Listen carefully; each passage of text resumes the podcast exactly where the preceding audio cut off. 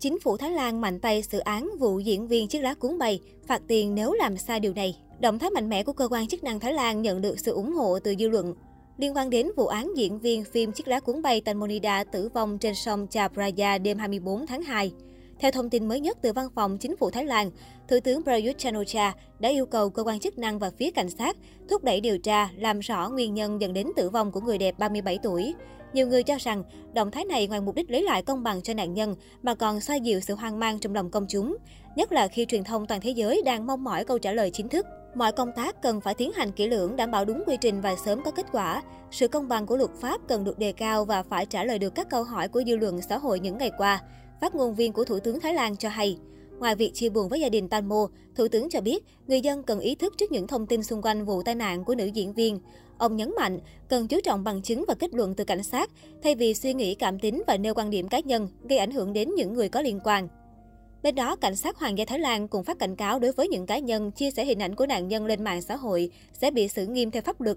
Đây là hành động không tôn trọng người đạo quốc và gia đình. Theo Bộ luật hình sự Thái Lan, mức phạt của tội trên là 3 tháng tù và hoặc phạt tiền tối đa 5.000 bạc. Thân nhân của người quá cố cũng có quyền khởi kiện hành vi này. Theo diễn biến mới nhất, trưa ngày 4 tháng 3, bà Banida Siriyutiotin, mẹ của cố diễn viên Tanmonida đã nói rõ nguyên nhân tha thứ cho các đối tượng tại chương trình Hon Rise do đài truyền hình CH3 phát sóng, đặc biệt liên quan đến số tiền bồi thường 20 tỷ và chi phí lo tang lễ cho con gái xấu số. Nhiều khán giả bày tỏ thất vọng khi mẹ Tanmonida đã không giữ chính kiến ngay ban đầu, chấp nhận đánh đổi bằng tiền thay vì tìm ra hung thủ thật sự. Mẹ Tanmo nói rằng, Bo là người đàn ông lịch thiệp, cậu ấy luôn nhất quán từ đầu tới cuối, ngày nào cũng gọi điện cho tôi rồi khóc. Bo đã đề nghị tôi nhận tiền tổ chức tang lễ, đồng thời để tôi tự quyết định về số tiền bồi thường. Giả sử như mua đóng phim truyền hình, tiền cách xê nhận được sẽ là từ 800 ngàn đến 1 triệu bạc. Nếu như mua còn sống thêm 30 năm nữa, thì tức là khoảng 30 triệu bạc, hơn 20 tỷ đồng. Tại buổi nhận lời xin lỗi công khai ngày 1 tháng 3, bà Banida, mẹ của diễn viên chiếc lá cuốn bay nghi vấn con mình bị hại và tố quản lý Ratik nói dối. Bà còn chất vấn thêm với quản lý tại sao những ngày qua không liên lạc với tôi, tại sao không báo với tôi chuyện con gái tôi rơi xuống sông. Quản lý Ratik giải thích thêm rằng mình không biết phải nói như thế nào với mẹ Tanmo về cái chết của nữ diễn viên. Ratik trước đó tuyên bố mình không biết bơi nên không nhảy xuống sông cứu bạn. Đáng nói, netizen đã nhanh tay tìm ra tài khoản Instagram của Ratik và một bài đăng quản lý này khoe clip bơi cùng cô con gái Esther. Điều đáng nói, Ratik tỏ ra khá điều luyện, thậm chí còn cộng bé Esther trên lưng. Hai mẹ con vừa bơi vừa đùa vô cùng vui vẻ. Cư dân mạng vô cùng phẫn nộ tố quản lý nói dối trắng trợn. Tại buổi họp báo công bố kết quả điều tra ban đầu, đại diện sở cảnh sát tỉnh Nonthaburi công bố kết luận pháp y.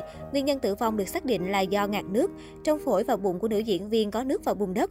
Vết thương trên thi thể nạn nhân cũng được xác định là do vật nhọn gây ra.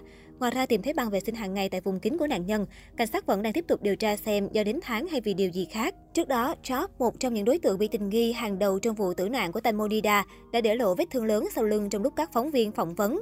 Giải thích vấn đề này, Job cho biết đây là vết thương để lại khi anh bị ngã trên thuyền trong lúc đi tìm Tammo. Khi các phóng viên chất vấn cụ thể là điều gì làm anh bị ngã, Job bắt đầu tỏ ra tức giận. Tôi thấy không ổn khi bị tra khảo như vậy. Không rõ vì lý do gì mà sau đó Hisobo đã yêu cầu các phóng viên phải xóa ảnh clip và cả ghi âm phỏng vấn.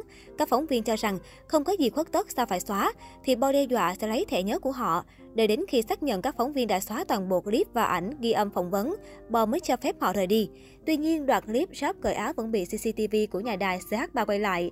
Đây được cho là bằng chứng quan trọng để cảnh sát tiếp tục lần theo đầu mối và điều tra xem liệu shop có thực sự liên quan đến nguyên nhân Tamonida gặp tai nạn hay không.